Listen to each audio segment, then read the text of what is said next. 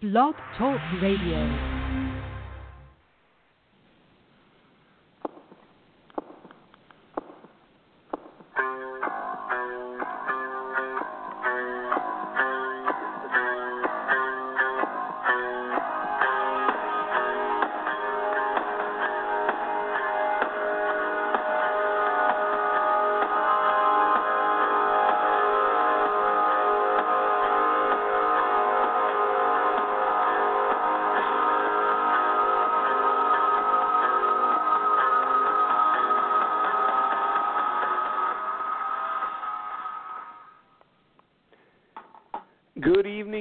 Jets fans.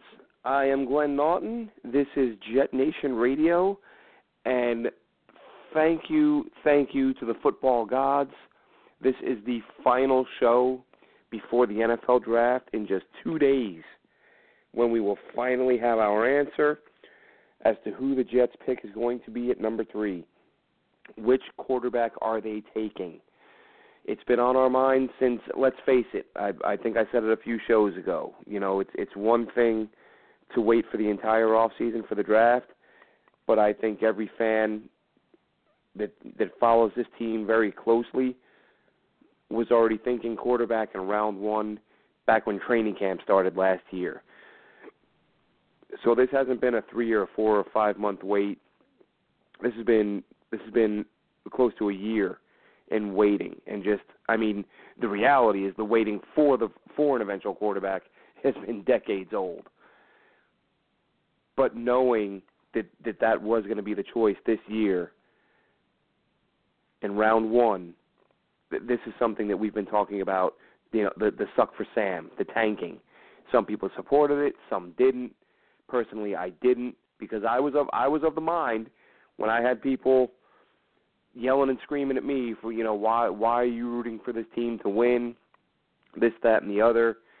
I said, look, no matter what this team's record is, whether they finish 0 and 16 or whether they fluke their way into the playoffs at 10 and 6 or if it's somewhere in between, which as we know that's where they that's where it ended up, somewhere in between at 5 and 11.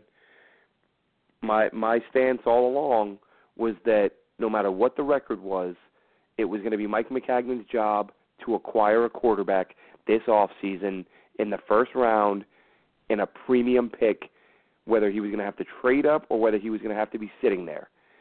And I get the whole well, if if if only we'd won fewer games, we wouldn't have had to give up picks. I'm not going to go over the tank mentality again, but players don't go out there and try to lose. And I like the fact that this team had a much better roster than people anticipated. They had players do things that a lot of people said wouldn't happen. That's why I mean you had people picking zero wins. We know that, but that's all behind us now. And the draft is here, and Mike Maccagnan did his job up to this point anyway, and he got himself in position to draft a premier quarterback. It's going to be Darnold, it's going to be Mayfield, or it's going to be Rosen. I don't want to hear any more of this Josh Allen talk.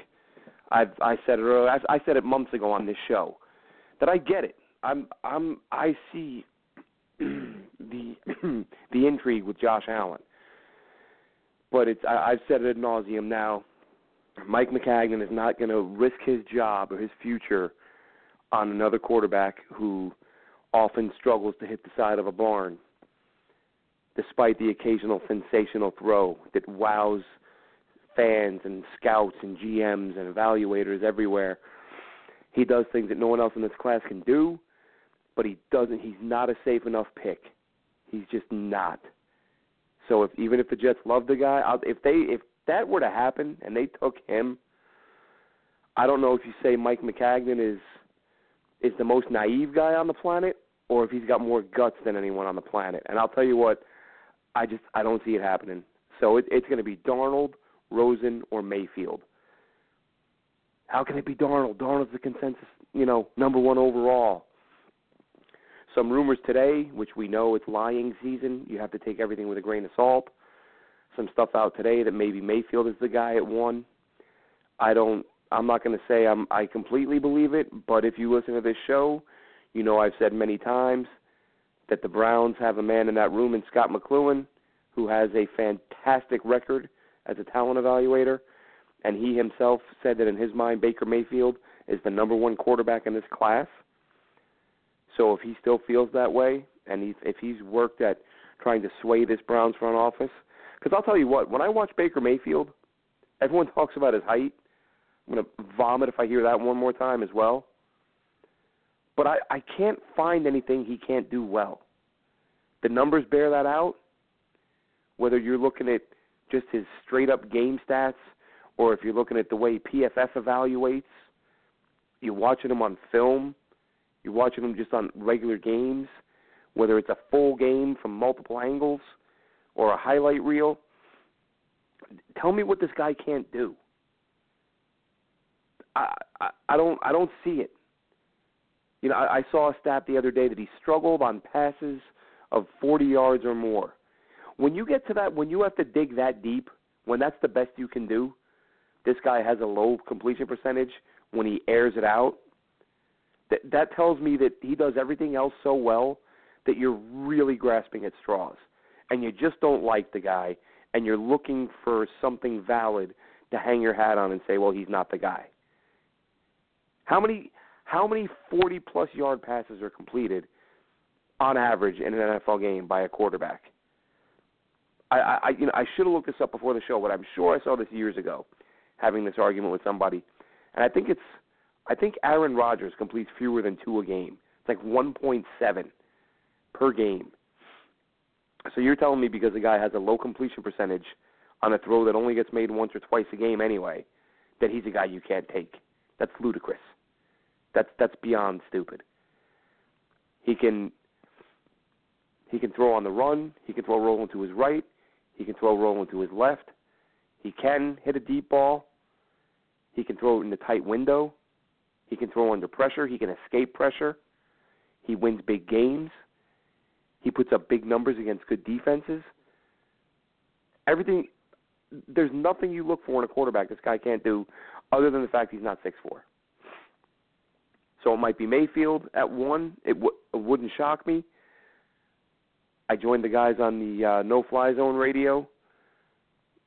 Rich and Ian over on this side of the pond doing their podcast out of Ireland. We talked about it. I said I think Darnold goes one, and I was honest. I said I think it's more being influenced by the uh, by by everything I'm reading. Everyone's everyone's saying it's Darnold. Everyone in the world is saying it's Darnold. So all right, let's say it's Darnold. But then there's a part of me going, I, I, part of me thinks it's going to be Mayfield. I don't think it'll be Rosen. I don't think it'll be Allen. Even though you know I've said I've said for a few months it wouldn't shock me because they have an offensive coordinator coordinator there in Todd Haley who works with Ben Roethlisberger and is familiar with players like, or you know, with a, with a similar skill set to Allen. But the more the more I watch of him, the more I think uh, I don't th- I don't think he'll be going there. I think we see Buffalo trade up and grab him at five or six or maybe even the Buffalo or the uh, the Denver Broncos take him at five. But either way, either way, this is about the Jets. Darnold, Mayfield, Allen. I'd be happy with either one of them. And let me, Jets fans, don't find a reason to be upset if it's not the guy you want. Don't talk yourself into finding reasons to dislike these guys. Every one of these guys has done enough at the collegiate level to show that they have the physical traits necessary to play in the NFL. Now the mental, we've got to wait and see. Why? Because what's you know we talk about this around draft time every year. What does every player say when they come into the NFL from college? Everything's faster. The game's faster. What does that mean? That means you have to process the information faster, and you have to react to what you see faster. Can these guys do that? Well, we don't know because they haven't played at this speed yet. So that I mean, you know, in my opinion, that, that's why that's why you see guys bust guys say, you know, you know, why, do so many quarterbacks they look great in college and then they come to this level? And it's, it's a myriad of reasons. It's not just any one reason. But I think a big one is that guys, you know, they they hit that that ability to process kind of maxes out in college. They get to the pros, everything's faster. They panic, they can't adjust, and they and they fizzle out.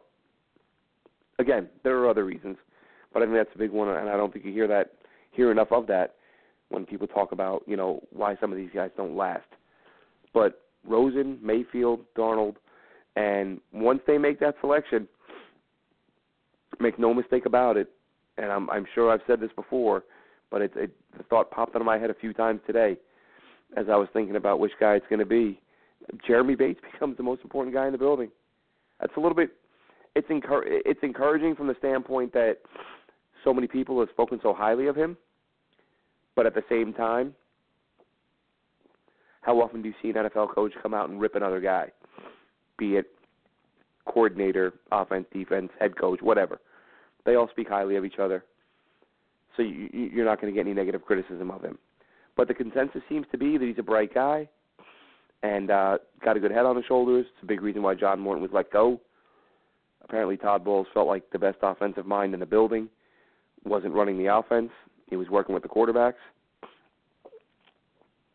So he becomes the most important guy in the building because he's going to from from the day they walk into that facility, Jeremy Bates is going to have an elite quarterback to work with, or a, potentially elite quarterback to work with, and he's going to have to make it work. That you know this this team can't afford another another bomb there. They can't afford to bomb out again. We're gonna we're gonna pop over to the phones real quick. Just have uh, one caller coming in. This is uh, calling in from uh, 407. Caller, you're on the air. Glenn, how you doing? It's Rich. Hey, how you doing tonight, Rich? Hey, doing okay. Doing all right. Just try to chime in the last couple of times or whatever. I've been doing most of my yapping on Twitter. On Twitter. Um, I hear you too. I, I think uh, football fans everywhere, but especially Jets fans at the moment, um, losing our minds a little bit. And uh, you know, and, and I've said myself, you know, I, I've said it on Twitter, I've said it on here. I've gone back and forth, Rosen Mayfield, Rosen Mayfield, and then you know, a couple weeks ago, I I I still I still prefer Mayfield, but even today, watching a little bit more Rosen, I, I'm I'm happy with either guy. I am. I I can't be unhappy. I I think I said on Twitter earlier with you that I think that uh I think Mayfield's the better fit, but I think either guy could work. It's it's going to come down to uh to the offensive coordinator and how they bring these guys around. So uh what, what did you want to say tonight? And thanks for calling in. Well, I, I appreciate it. I, I I understand it. To me, this is like a, a make or break uh, draft. You know, Maccagnan still has that bad taste as far as you know drafting Hackenberg, and I totally agree. You know, uh, they're not going to pick a guy that's not accurate. I think that's just you know they got burned once about that. And I know that Mayfield's the most accurate passer on the board. I'm just not sold. I'm just not sold on on on on him, you know, totally or whatever. I think he he's a winner. He can win. He's got the moxie and all that stuff, whatever. But you know, the, the small hands uh really plays a big part. He's his height plays some sort of a part because then that just tells me that they have to, you know, accommodate for for you know his lack of you know height or whatever to try to get him in a position that's where he can see and throw the ball. Um, I, I, I, I, to me, I just I just have a big feeling as far as Rosen, you know, being you know uh, uh, being like the Mister uh, Mister Green Bay over there. Um, I think he's got a, a sweet throw. You know, I think he fits better in which um, with, with the Jets and what they might be trying to do as far as the West Coast offense or whatever, quick throws or anything like that, quick passes. Um, so as far as I'm concerned, I, I, I would back Rosen, but e- e- either one would be better than what we have now. That's just that's just my opinion. But my biggest my biggest the only reason I want to talk or whatever because there's so much talk about the the first pick, but you know there's also other needs or whatever with Mangold retiring. I just you know one shout out for uh, my favorite Jet, Nick Mangold. Congratulations, for retiring a Jet. Um, so I just want to give him a shout out if he's listening or not. Well, uh, either way, but you know, it's good to see him retire as a Jet. Uh, but you know, the biggest thing is like, um, I know you had other people, you know, talking about the draft. I'm just kind of curious, you know, what kind of talent is available for the rest of the draft uh, for the Jets. Are they going to be able to to beef up that O line? That's always always going to be my concern. Okay, who's back there? Whatever. If they can't block or protect, pass protect or whatever, it's going to be a rough outing either way. It is. It is. I think uh, you know one of the one of the bigger bigger reasons, one of the most important reasons that they brought Spencer Long in, um, even with the injury history. Um, he's a good player. He's you know he, he's not an elite center, but uh, he is a fantastic pass blocker. That's where that's where he's made his money in the past. Um, and or, you know that's what he's built a reputation on being a really strong pass blocker. Run blocking is not bad either. He's got uh, I, you know, I've, I've watched some film on him, see him really good on combo blocks, double teams, takes a lot of guys off their feet, and just an upgrade there, which is going to help immensely because let's face it, up the middle last year the Jets were atrocious. Um, we we've talked, we, we've probably spent more time on this show talking about uh, Carpenter and Win- and Winters more than any other players this season. Um, they were terrible up the middle. Winters, we learned, was playing with a torn abdomen and uh, or a torn abdominal muscle, and James Carpenter just struggled in a you know a, a scheme when it went a little heavier towards zone. I think uh, you know for me personally, I you know I, I as I've said before, I don't I don't do a million mock drafts like some folks do. I think uh, I mean we're all just guessing, but when you basically when you do enough mock drafts, you have every possible combination. Who the hell cares if you got a couple right? So uh, I do too, but I have uh, one guy that I that I mock to the Jets uh, that they can work on the interior line is Alex Cappa at Humboldt State. Um, if anybody Yeah. who watched the Senior Bowl and uh, saw the workouts and saw the game, you saw how physical he was. He played tackle in college. Arms are a little bit short, so he'll move to center or guard in the NFL. I think that he's a guy that could eventually replace James Carpenter. I think, and I still, you know, I, I've said all along, I wouldn't be shocked if James Carpenter is let go before the season starts. They may want to be able to find, you know, if they draft a guy like Cappa, maybe you can let Carpenter go. Maybe you can trade Carpenter. He's not, um, you know, the Jets don't have a lot of trade chips.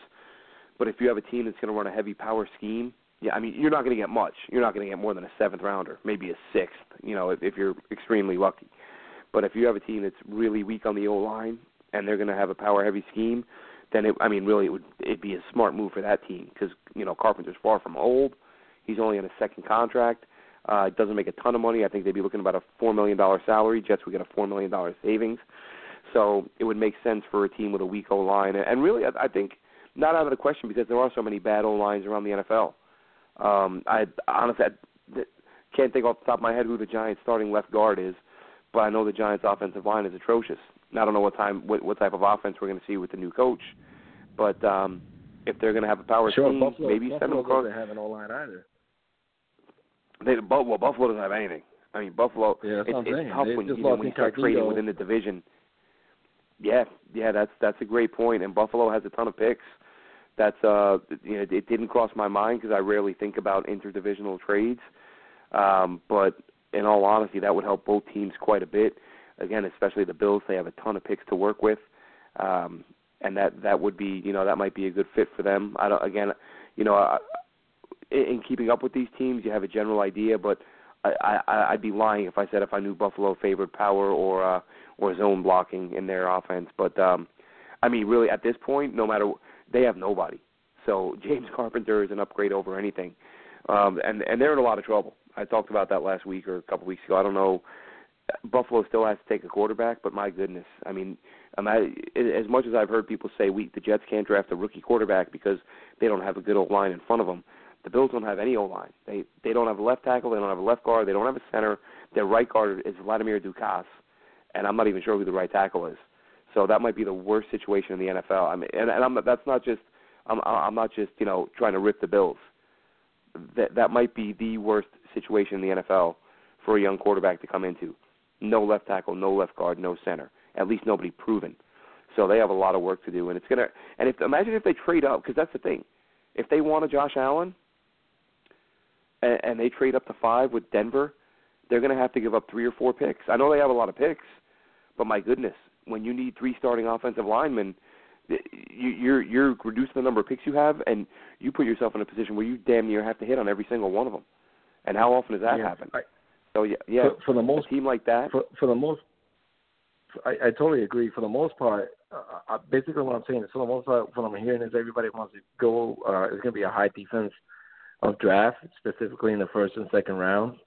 So that that will leave a lot of um, a lot of talent as far as the O line is concerned in the later rounds or whatever.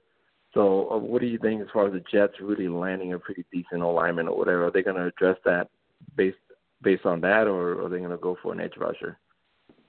Well, yeah, I, you know, I, I think it it depends. You know, for me personally, I'm thinking edge rusher is something they address in the third round. Um, I, I like uh, Kemoko Turay. He's the guy that I had going to them in the in the mock that I did. Uh, I've seen, but you know, the thing is with him, I, I've seen him mocked anywhere from round two to round uh, four, And I think honestly, the round four stuff was was a couple months ago, probably pre combine, because he blew it up at the combine, uh, kind Mhm. of solidified what you saw on film in terms of his explosiveness. So he may be gone in round three. So if if he is, I really feel like the third round has to be sort of best edge rusher. That's why I had uh that's why I had Cappa in round four. But I, one guy that I like, I mocked him to the Jets, and I think he's probably of all the guys I've mocked, he's the only one I think I've seen him to the Jets in three other mock drafts. Is uh, Timon Parris out of Stony Brook, left tackle with great size, good aggression. The question with him is going to be, you know, playing with with uh, playing at a small school like Stony Brook. But a, a lot of what I've seen from evaluators is that they feel like he could legitimately become a starting left tackle at some point. And uh yeah, two or three other mock drafts I've seen him and it's always round six or seven. I had him going to the Jets in round six. Um and I saw him actually today in one mock that had him going around seven and I've seen a couple others that have him going to the Jets. So uh Timon Parris is a guy that gets linked to the Jets quite a bit. Probably the proximity. They probably figure the Jets have a little more familiarity with him, being close to the school. That's something that you should never Right. rule out when uh when teams are evaluating players. But yeah, I, I mean they have to address the O line. I've said since since they signed once they signed um Beach Kelvin Beachum last year, you know, and I watched his film. I said, uh, good player, not great, good enough that you can live with him for you know a couple of years, but you have to get his replacement in here. And I think that's, I, you know, I would hope that's the way the Jets are looking at it, and that they can get away with Beachum for one, maybe two more years. And uh, and if that's the case, you bring in a guy like Parris, and uh, you can work him, you know, for a couple seasons and try to bring him along, or there's always the possibility that they just go. I mean, they have to address edge, um, and you know they they brought Ijalana back, and maybe he's the backup, and maybe looking at the way the roster is going to be constructed after this season, maybe that's their target, and maybe they know next year left tackle is the is the first round target next season, um, because we'll have our quarterback. You know, wh- whether the quarterback they take pans out or not, he's going to get a couple years. So they know they're not taking a quarterback in round one next year. Try to get an edge guy in round three this year, and uh, and you know, of course, not having that second rounder next year, but maybe uh, maybe left tackle. Let's put it that way. Yeah, that's- probably that's probably the ideal scenario. Is that whatever they do in round three this year, whether it's best edge or best tackle, then the guy they don't take is is the target in round one next year. I'd be I'd be really happy with that. No, I totally, I totally agree. I mean, with the lack of second rounders or whatever, that's that, that that's the reason why I'm calling, and that's the point that I'm trying to make. With the lack of second rounders this year and next year, or whatever, it's kind of like almost imperative, whatever that, that you try to hit with your third and fourth rounders or whatever, because you're not going to have a second rounder or whatever. So either that or you either trade up. I understand the free agency and the money that's going to come to us next year, but you know, I, I, with a young team like what we have, you know, I think Mac is doing a pretty great job it compared to some of the others that we had, you know, prior to us or whatever, bringing in the young talent and evaluating. Um, you know, you just got to try to hit with the with the later round picks or whatever because you don't have that second rounder.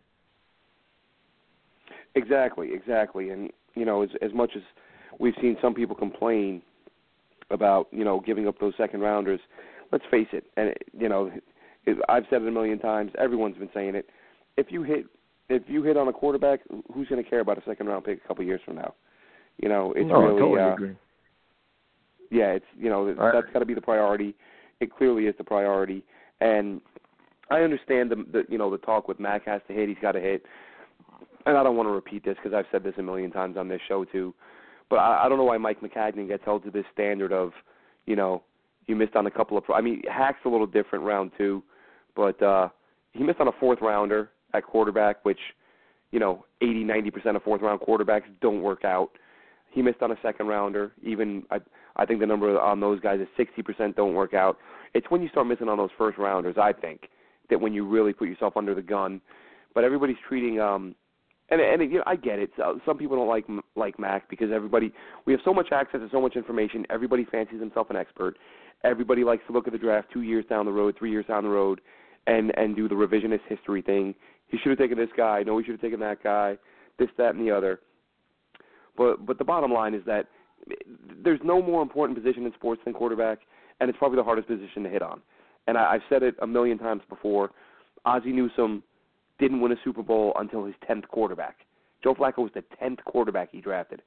John Elway drafted Trevor Siemian in round two, Paxton Lynch in round one, and he may very well take Josh Allen in two days.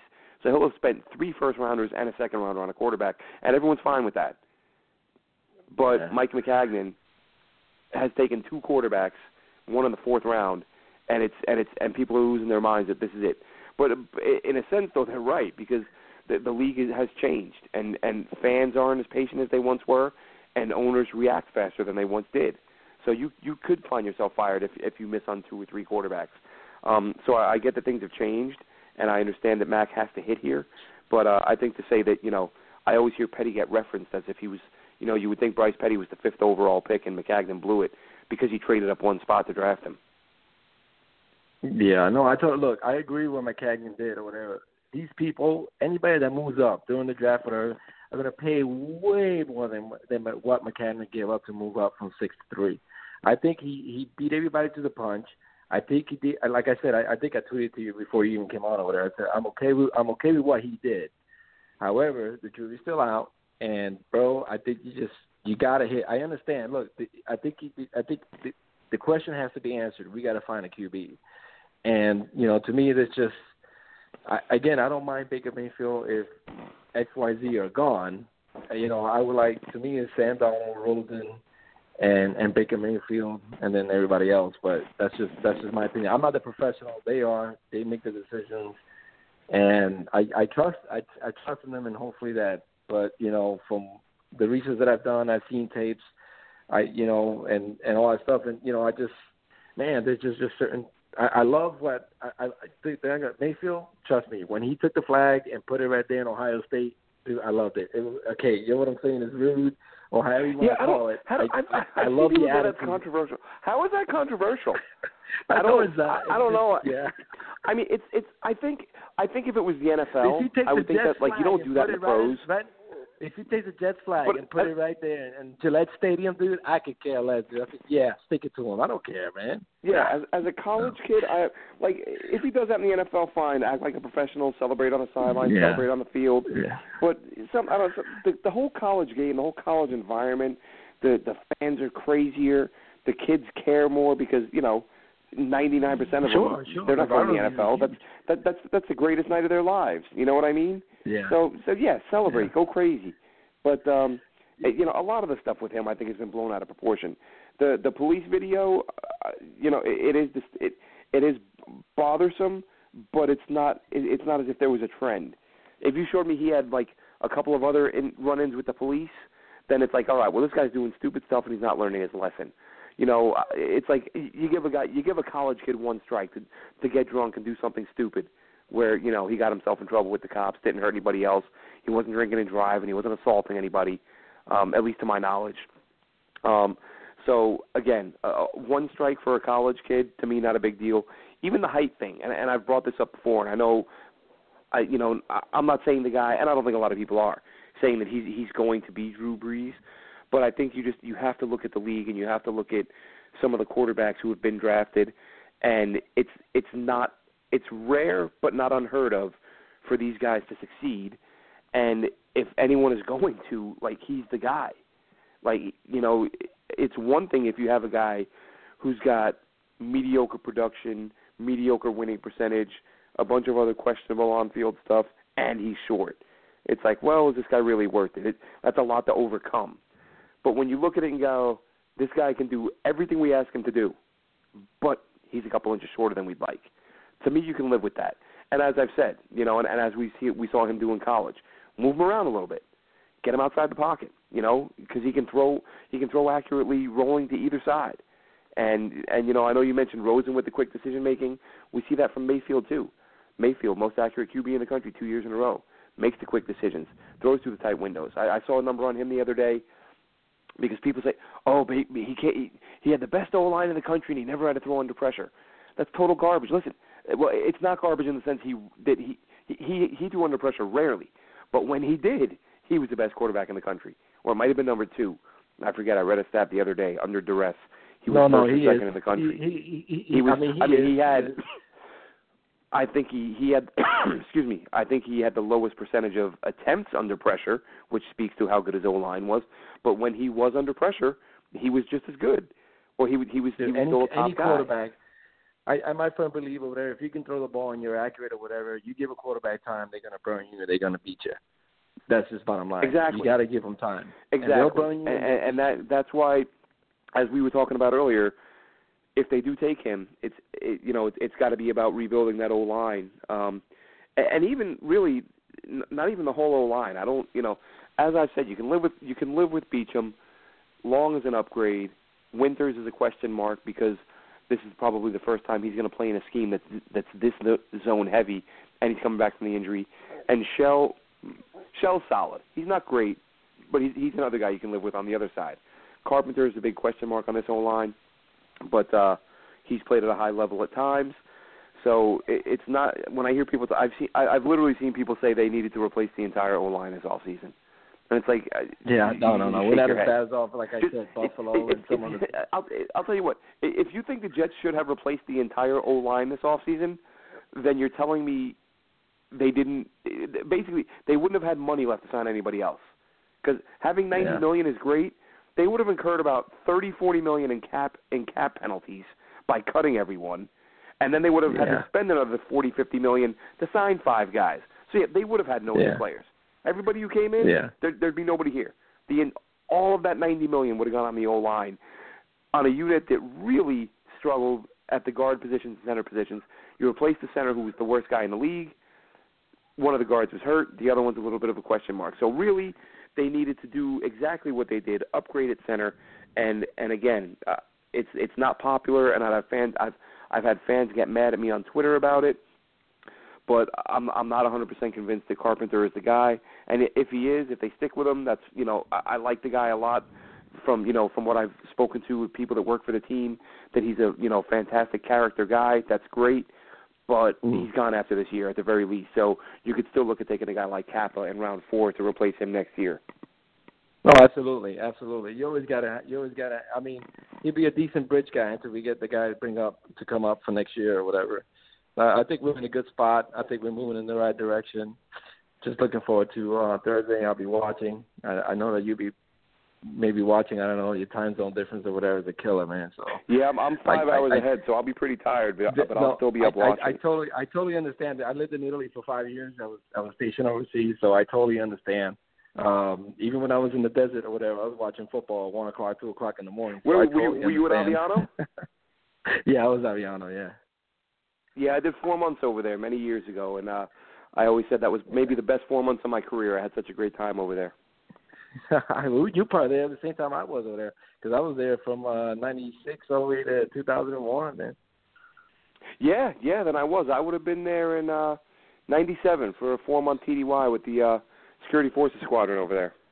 Yeah, everybody was there.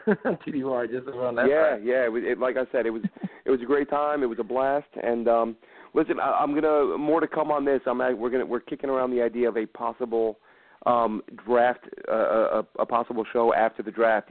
Even if we do a half hour after the pick comes in, um something like that well, for a quick yeah, analysis. I, I and definitely would be nice. I didn't think you were gonna have one. I thought I, I didn't think you were gonna have a show today, I thought, or or anything before the draft. I think you we pretty much killed a horse here, and I'll tell you, we're just gonna you know wait until Friday to to have one. But hey, if you're gonna have one, it's, um, I'm available. I gotta go go to work, obviously, or whatever. But um, I'll be in Jersey. Hope- I, was- I was gonna try to stop by MetLife or whatever, but unfortunately, I won't be able to make it. Um, so I'll yeah, be, that's you you know, know that, that's a shame. That's uh that's always a good time. and I um thanks for mentioning that. I meant to bring that up on the air um last week. If you've not been out for the uh for the draft party that the Jets do, I went to the last couple. It's a really good time. I will say though, um try to find out ahead of time when they're going to be kicking people out. That's the only caveat this season with them picking so early. yeah. I know the last couple of years they they emptied that place out soon after the pick. So if you're driving out there, you know, and uh Yeah, no, and I'm you end be up- in some local, local, lo- local watering hole somewhere in uh, Newark or whatever, or in Elizabeth, hanging out with my brother or whatever. Who I don't know. He lives in Jersey and he's a Broncos fan. I don't know what to tell you. That well, hey, listen, you'll both have your picks in within a few minutes of each other. That that's the other good thing. Right. I think I think the Jets might pick within ten minutes, really, because if the Giants haven't Yeah, traded that true. pick by draft night, they're not trading it, and uh, those picks, those first three picks are going to roll in really fast. I think so. I totally agree. Hey, thanks for taking taking my call, and uh, yeah, I appreciate everything you're doing. I know you're running solo, And um, you know, anytime I can chime in, I, I definitely will try or whatever. But uh, again, you doing keep keep up the good work or whatever. I really enjoy it, and I listen to the podcast. Thanks a lot, man. I really appreciate that. You okay? You take care. Much appreciated, Rich. Take care, man. Bye, Glenn. All right, take care.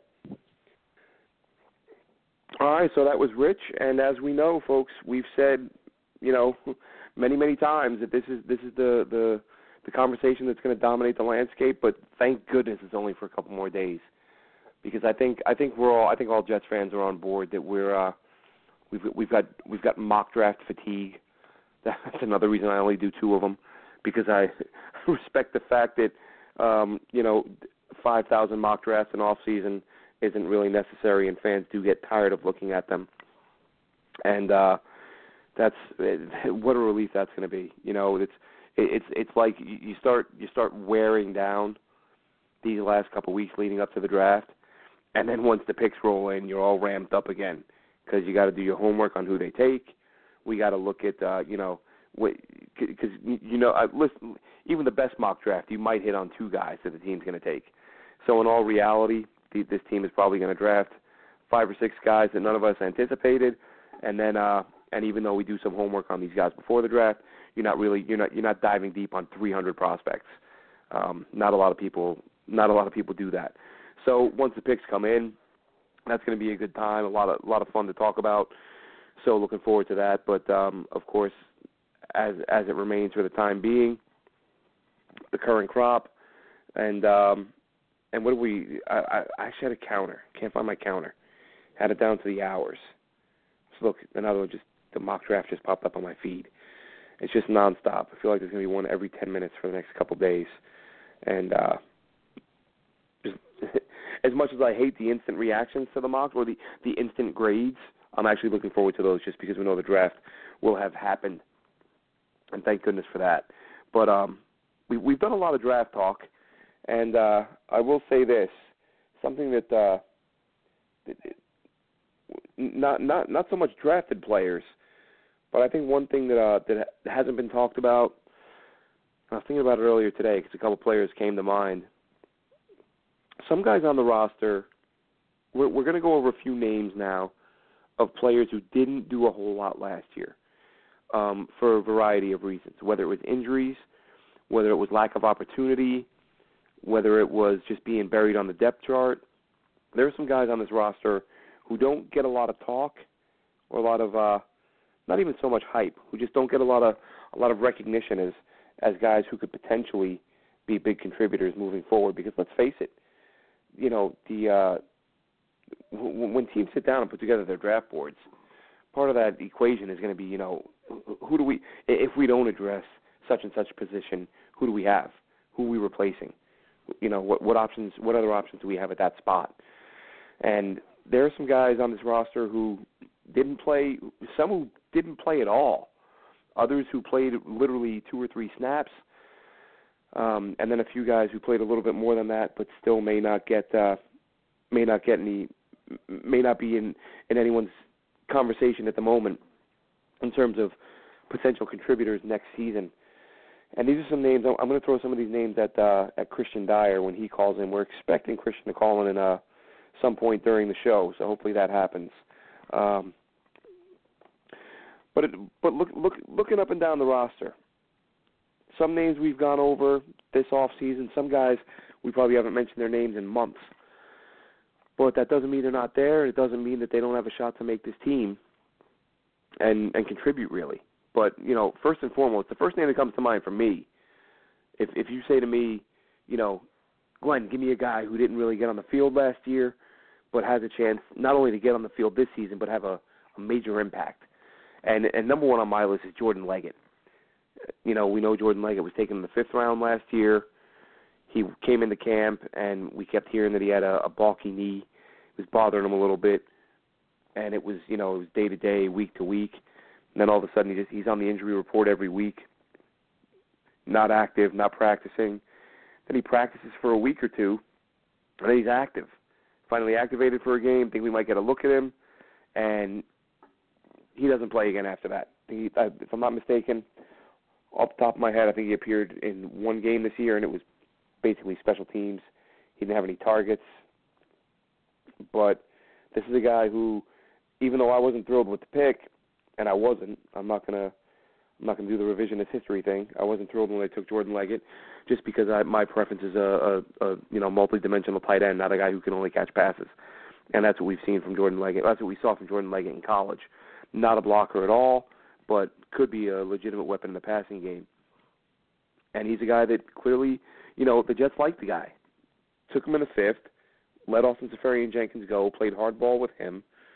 And I I know they've gone out, they've added a couple tight ends in recent weeks, you know, in in Clive Walford and Bucky Hodges. But those are guys that just kind of came available that they didn't anticipate.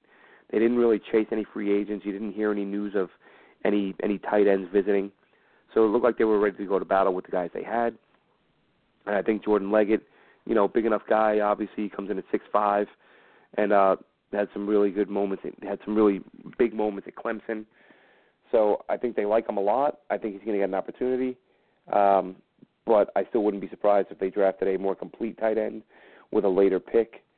You know, um there are some there are some guys in this draft who who can block you know, who can block a little bit and do just enough in the passing game to keep a defense honest that you could see get taken.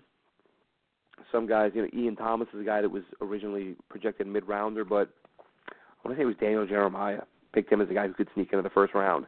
I don't know if he'll do that, but I, I don't think he'll be a mid round guy. I think he'll be a round one or two guy. Um, Fumagalli, who I had going to the Jets in one of the mock drafts I did as an alternate pick or primary. Um, there's some good ones out there. Izzo out of Florida State, not not a really good not a really good pass catcher, but not he wasn't asked to do that a lot at Florida State. So he you know he, he's another he's a late round possibility. But I, I do think they like Leggett.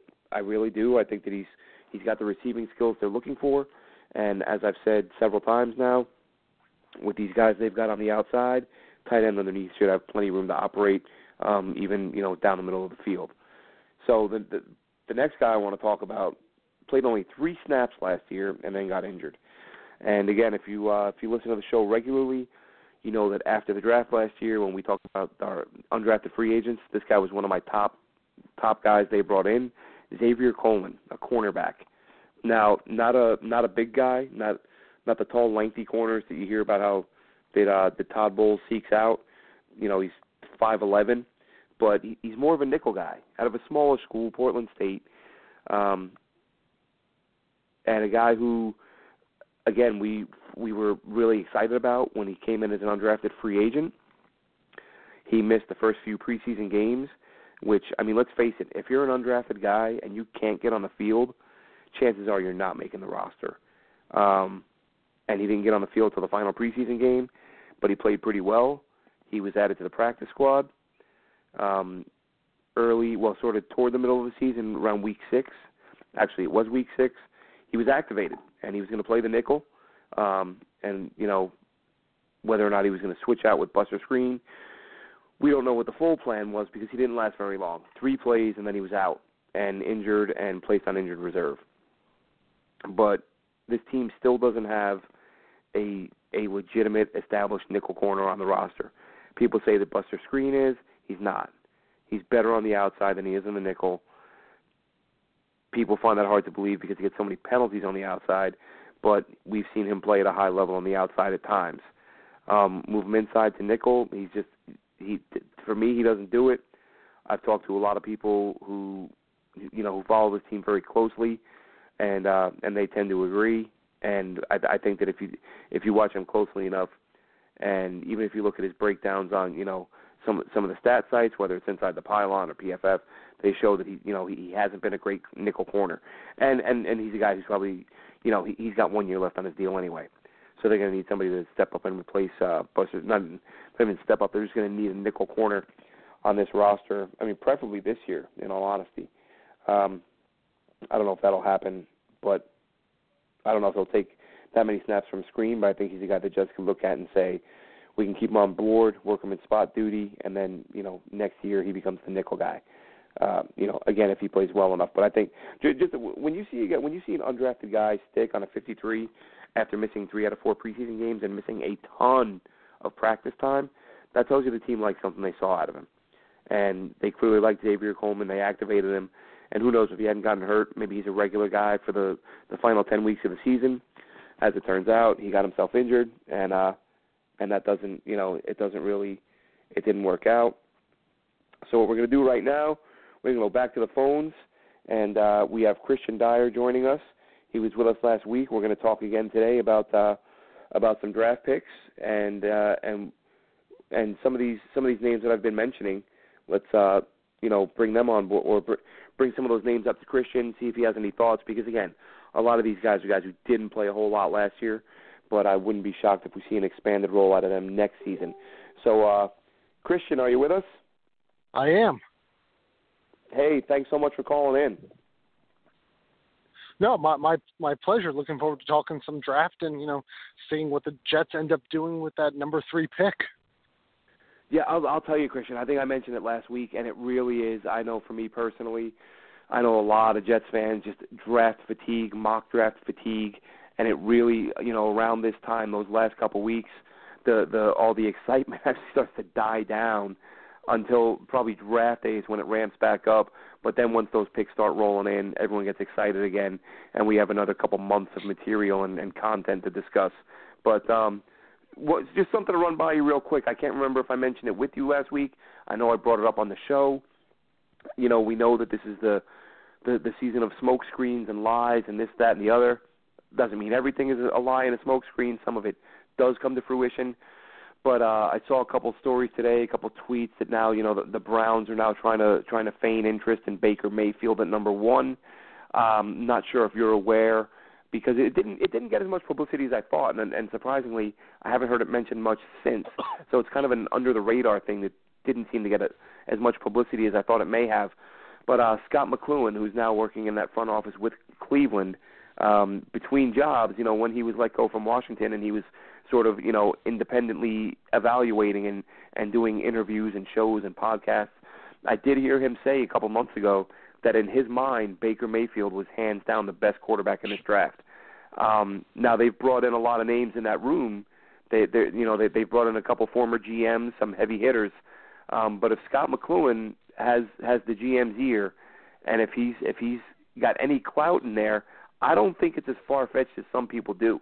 I'm seeing a lot of people dismiss it out of hand and say, "No way, smokescreen, not happening."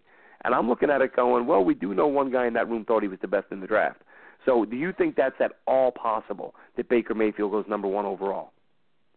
Well, I mean, it, it was it would certainly be interesting. This is about the time when you start to see some of the smoke screens uh, evaporate just a little bit, and you begin to get a sense of perhaps where a team, you know, more or less is aligning their draft board. You talk to people around the league, and they'll tell you that Baker Mayfield is the best quarterback right now. The only knock on him is going to be uh, if his size is going to limit him, because he's not going to be one of those guys. You know, he's he's not a Drew Brees necessarily with the arm strength but he's got the accuracy. He, he's got the completion percentage. I love the way that this kid leads his receivers down the field. I, I think one of the indictments of Mark Sanchez and even more so Geno Smith, when people would watch them in practice, they'd say, "Oh, another completion! Oh, another completion!" And you're watching a, a rookie Mark Sanchez or a rookie Geno, and I remember thinking, well, you know, having seen Brett Favre the year before, what Brett Favre did such a good job of was putting it in the receiver stride, putting the ball right in there. And I kept seeing in Geno in particular, he was throwing behind his receivers. They had to make adjustment. And in a, in a game of inches, in a league of inches, to me, somebody like Baker Mayfield, who can put there where the receiver can take the ball and continue to go downfield and stretch what could be an eight yard gain into a 12 yard gain or a really big play is invaluable. Uh, I, I know having spoken uh, a couple weeks ago with Dan Shonka from ourlads.com, and you know I know a lot of people spend time on on different recruiting websites and, and, and drafting websites and so on and so forth. And there's a lot of good ones out there. But to me, uh, the work that Dan Shonka does, a former scout in the NFL, worked for several teams, uh, including in the USFL, uh, a league whose, whose very lifeblood was finding and developing young players. And sent quite a few to the NFL when they folded. He he told me hands down that Baker Mayfield was the number one pick in his eyes.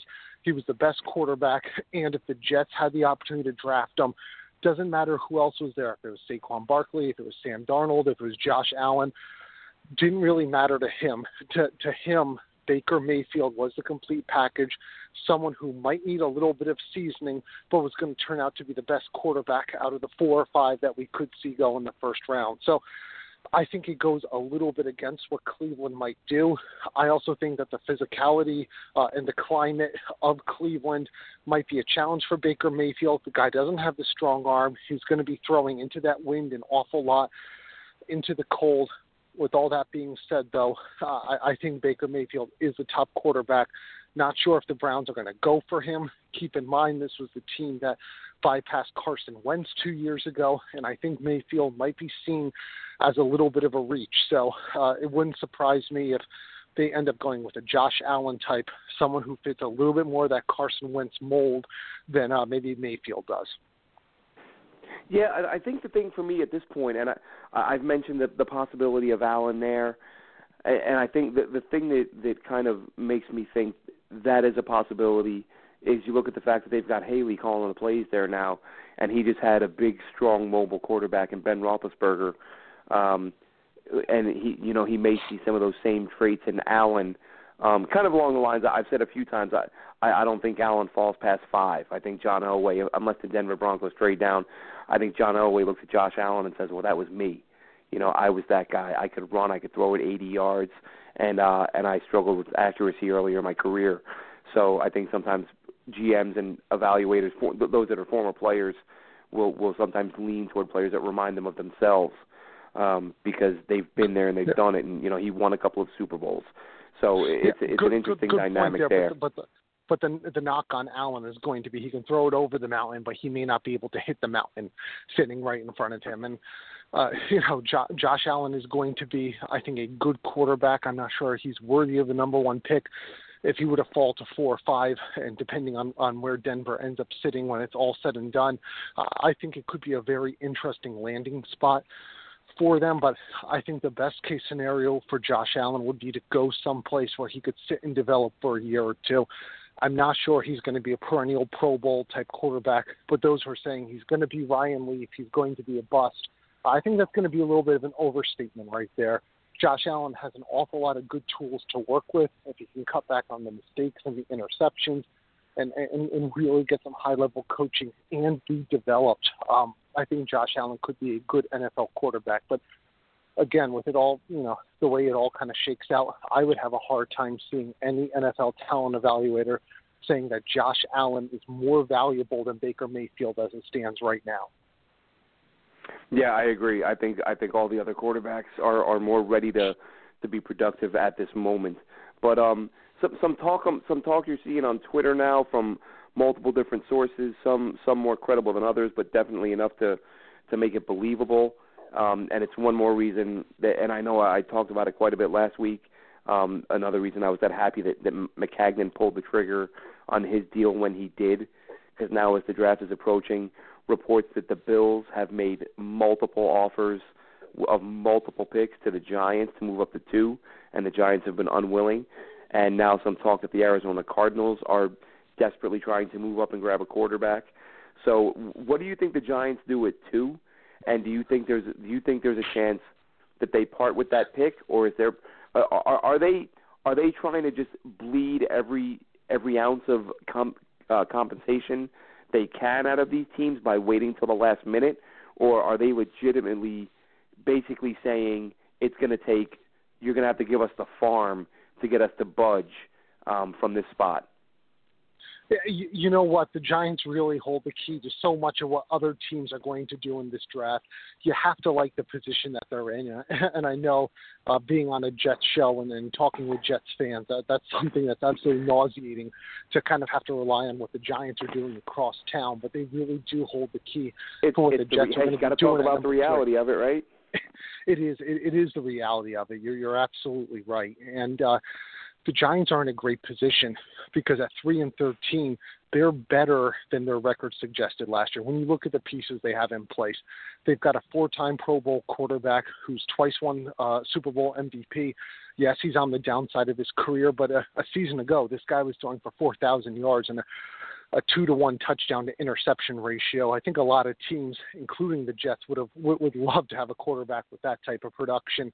They have a perennial Pro Bowler at wide receiver. They've got a number two wide receiver who who is young and exciting, a first round pick at tight end last year, who stepped up and developed and is great down the field. They were able to bring on board um, some good offensive line help in terms of Solder and Omameh. And then defensively, they they probably took a step back in this offseason. They had to make some moves, but uh, they're certainly not a horrific unit on defense, probably very average, very plebeian overall. So they're sitting there in the position where they can juggle and say, well, if we really love a quarterback, we can take someone, let him sit and develop behind Eli Manning for the next two years. And when Manning's contract is up in 2019, move on. Or we can take a running back to augment an offense and a ground game that's been worse in the NFL the past two years. Or we can trade back and really throw this rebuild uh, into overdrive, get three, four, five potential starters, certainly uh, two two deep type of depth uh, with with those types of picks. To me, I think the Giants are going to be very interested in moving back in the draft, and the closer we get to Thursday, the more teams are going to be likely to overpay. Look at what Philadelphia uh, did to get Carson Wentz. That's a that's a very rare instance where trading up as they did actually paid off. But you know, I I think a team like Buffalo may re-enter the fray at some point. They may be trying to drive their end price down by throwing that out there. I thought that was a bit curious today that it came out that they've removed themselves from talk of, of moving up in the draft. They've got two first round picks, two picks in the second, two picks in the third, and a fourth. And if I was the Giants and I'm eyeing picks there, I believe it's like uh, 12, 13, 14, somewhere around there in the first round. And then uh, in the early 20s, you could get two starters, perhaps an offensive lineman and a pass rusher to replace Jason Pierre Paul. I would be absolutely ecstatic. And then to be able to have three picks uh, in the second round and another three picks in the third round for a total of eight picks in the top 90. Uh, I think actually be in the top 85 or so in the draft. That's a really, really fascinating way to go through a rebuild for a team that two years ago was 11 and 5 and returns the vast chunk of those playmakers. Also, keep in mind the Giants are going to have to re sign Odell Beckham Jr. or franchise tag him. Either way, more money next year. And the same case for Landon Collins as well, who to me is more valuable to the Giants than Beckham is. So, being able to bring on bunch on board a bunch of draft picks to kind of keep costs down for the next few years, fill out the squad. They desperately need to get younger. In my opinion, I think trading back would be very, very, very shrewd of the Giants and the first year general manager and Dave Gettleman. Yeah, I, I think that bears watching. I, I find it the, the the two things that that we keep hearing about the Giants is is that you know they, they want Barkley and they don't want to trade back, um, and I, I feel like the the best thing for them would be take a quarterback or trade back. Um, but time will tell. But you mentioned with the Giants, you mentioned them having a you know a, a good pass catching tight end who they drafted last year, and that's that's a good segue into what I was talking about when you called in, just to get away from the draft a little bit, but to get but to talk about some players who, even though they're not draft picks, they're still young, unproven guys who didn't, for one reason or another, didn't get a lot of reps last year, whether it was injuries or or you know just being buried on the depth chart. But uh, you know, for the Jets. And the first name I went over, um, and just get your thoughts, uh, what where you think the team is with him right now, and whether or not he can be a good player in uh, the tight end Jordan Leggett, who they drafted last year. Yeah, sure, absolutely. And, and I only got a, just about another minute or two. I, I'm on deadline, so I stopped away, guys. So I apologize. Absolutely. Just, just talk about Jordan Leggett, and we can let you go. Yeah, jo- Jordan Leggett, somebody who, um, you know, kind of had a little bit of an up and down career in college, got banged up uh, a little bit here or there, never really realized his full potential. I think he went through a couple different offensive coordinators. That didn't help either. I like his size. I like his frame. I think he needed to put on another 10 or 15 pounds to be tight end ready in the NFL. Is that is that fair? I I think that's kind of fair. He came in a little bit. I thought you know with not necessarily some great weight on him. Needed to put on mm-hmm. a little bit of bulk. Really like him. Uh, his potential, I think he's he's a hardworking kid overall. Didn't always have that reputation, I know, but I you right. know from the people you talk with in the Jets organization, he's doing the right thing. It's amazing sometimes when we do these talent evaluations, we talk about a guy being lazy or not being dedicated or not being in it. You flash a paycheck in front of the guy and say, there's a whole lot more coming after this. It's amazing how motivated someone can be. So I kind of scoff a little bit at the at the lack of motivation line that sometimes emerges. I think he could be a great pass catching tight end. To me, his ceiling is much higher than Jeff Cumberland's was, and I was a big fan of Jeff oh, Cumberland. Oh, I remember watching him when he came out. I, I guess it was 2010, 2011, Yep, catching a yep. touchdown in the back of the end zone from Mark Sanchez in in a training camp, and going, "Wow, you know, this guy needs a little time in the weight room. He he needs to down yeah, a couple I, I thought he was a milks." better player. I, I liked his skill set. Yeah, and, and I still think he's you know he's turned out a fairly decent NFL career for a guy who switched back and forth between being wide receiver and tight end about a half dozen times at Illinois. That's not easy. Uh, Jordan Leggett Yep. has similar athleticism, I think. Really like the way that he rises up, catches the ball at its highest point. Not the fastest, not the speediest guy, always uh, good straight line speed, but not necessarily elusive.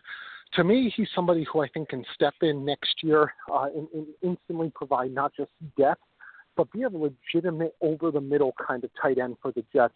I thought it was a great draft pick last year. I'm very high on him. I, I think he's good, and I, I think the cornerback Xavier Coleman is going to be someone else to watch. Those two guys have an awful lot of potential to step up for the Jets this year. Were you? We, I know you got to go, Kristian, but were you listening? Because he was my number two. well, I, we're we're on the same page then tonight. Now, I I, I, yeah, I, I caught I, the I tail had Leggett as I caught the tail end, just but I wasn't sure when you you called in. well, good minds, right? Now, listen, Col- Coleman is somebody who, uh, and I caught the tail end of what you were saying, but uh, kind of makes up for his lack of size with good athleticism, good break to the ball.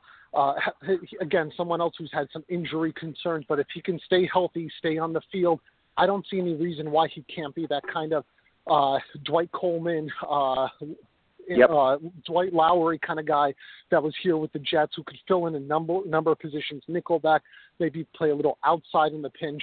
Um, listen, at the end of the day, he's, he's got to do what's right and and stay on the field and be healthy, but awfully big upside for those two guys. All right, agree 100%, Kristian. Thank you very much for joining us, and we look forward to hearing more from you in the future. Have a great night. Sounds good. Thanks for having me on. Take care, guys. Thank you. All right, so that was Kristian Dyer of Metro. Kristian covers uh he does some some soccer stuff, but he has also covered the Jets historically. He does cover them as well at the moment. Matter of fact, I think Kristian I can't, who was it? A couple couple weeks ago broke a story about some interest that the Jets had in a free agent pass rusher. The name escapes me at the moment.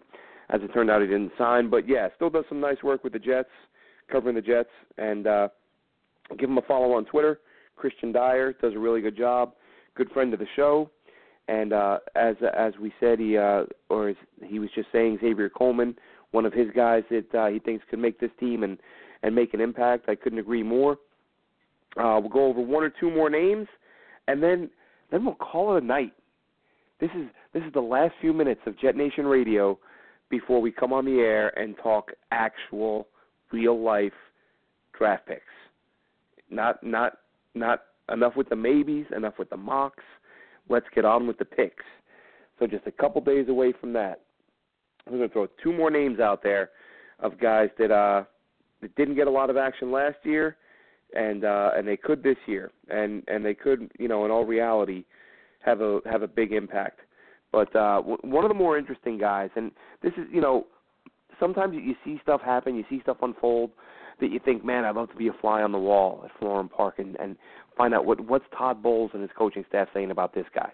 What's Mike Maccagnan, you know, when when Todd Bowles is in his office, when he's out on the practice field with Todd Bowles, what are they saying about this guy? Because the Jets went out and gave up a draft pick to acquire Rashard Robinson from the San Francisco 49ers last year. LSU product, excellent size, 6'2", 180, fast, he has good speed. Struggled a little bit with the Niners. You know, started out the season as their starting corner, ended up getting getting benched. The Jets thought they saw something in him, they could do something with him. They traded, I want to say, up a fifth, sixth, whatever it was, fifth round pick, and uh, and, and then then the guy disappeared. He, they didn't play him for like his first three, four weeks. I don't think he played a snap. And I'm, you know, that was one of the few moments where I thought, is there a legitimate disconnect here between Mike Maccagnan and Todd Bowles? Because Mike Maccagnan just gave up a draft pick for this guy.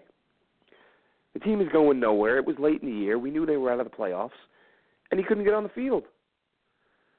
And then they finally play him against Kansas City, and he gets they put him up against was it Hunt? Who was it? I can't remember off the top of my head.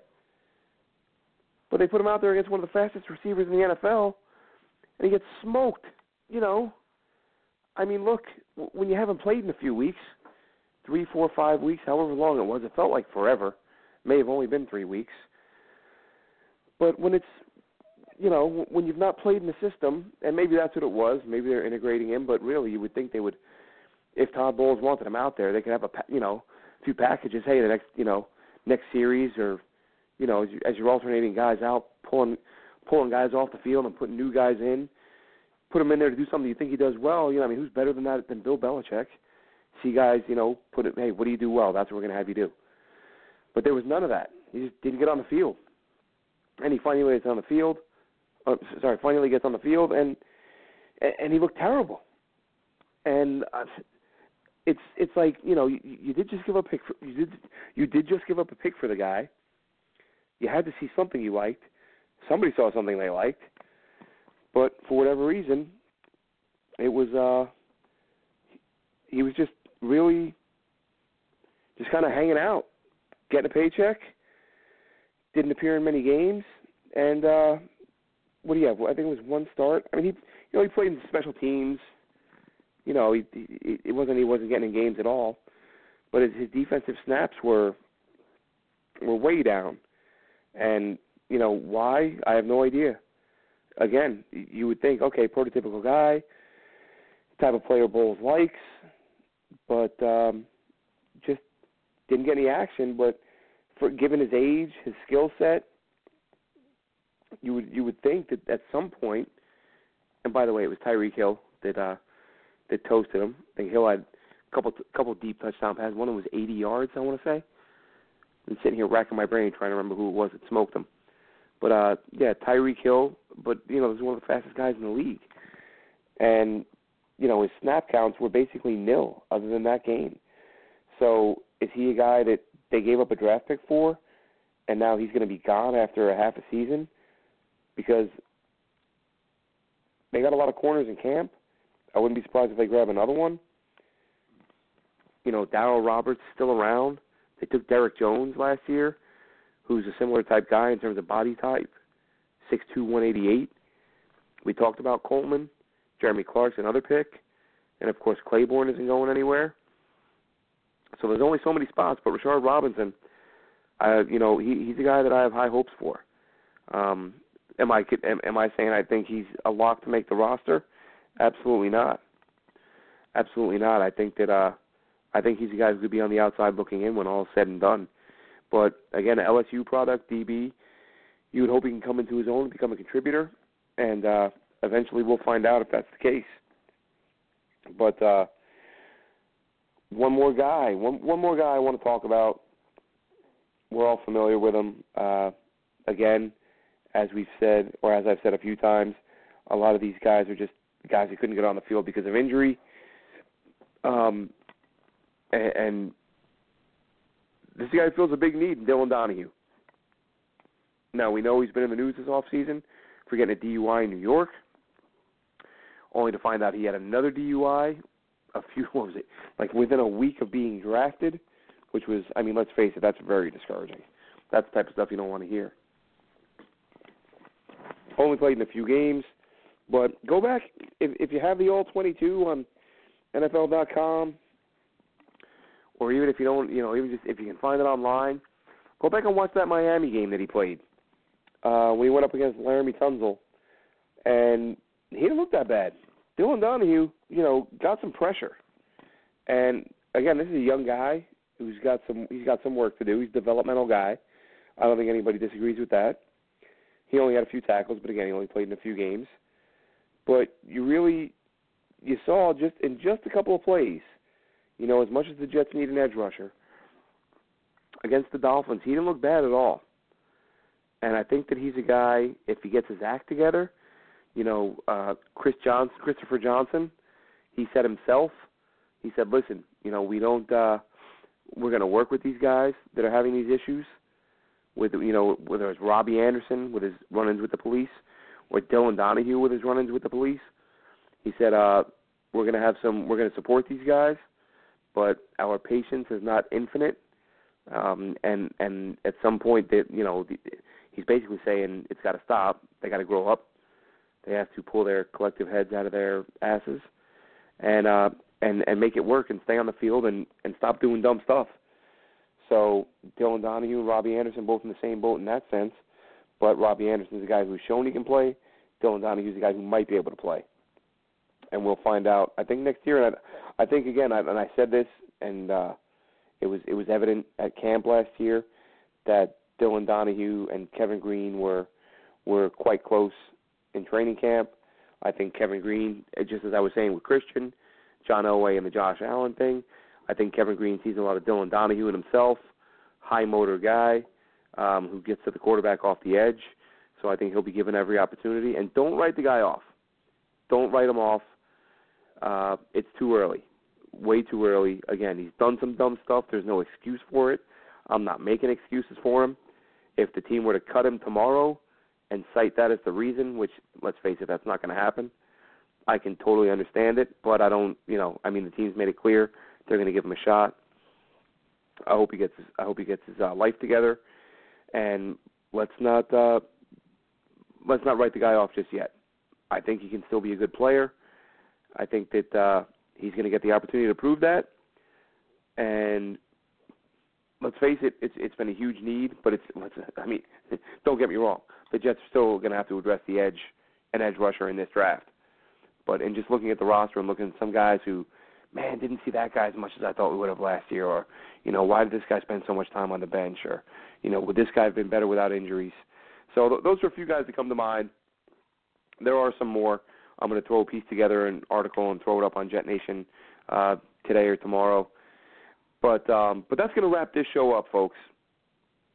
That's going to wrap things up. And as much as I love sitting here talking, bitching, pontificating about this team, its future, its current state, I am could not be happier that uh, that this is the final show for Jet Nation and for you guys before the NFL draft. And uh, it's going to be here in just a couple days, folks, and we get to talk about the real thing. So have a great night. Thank you so much for tuning in. It is greatly appreciated, as always. And we look so forward to speaking to you in the coming days. Have a great night, guys. Bye bye.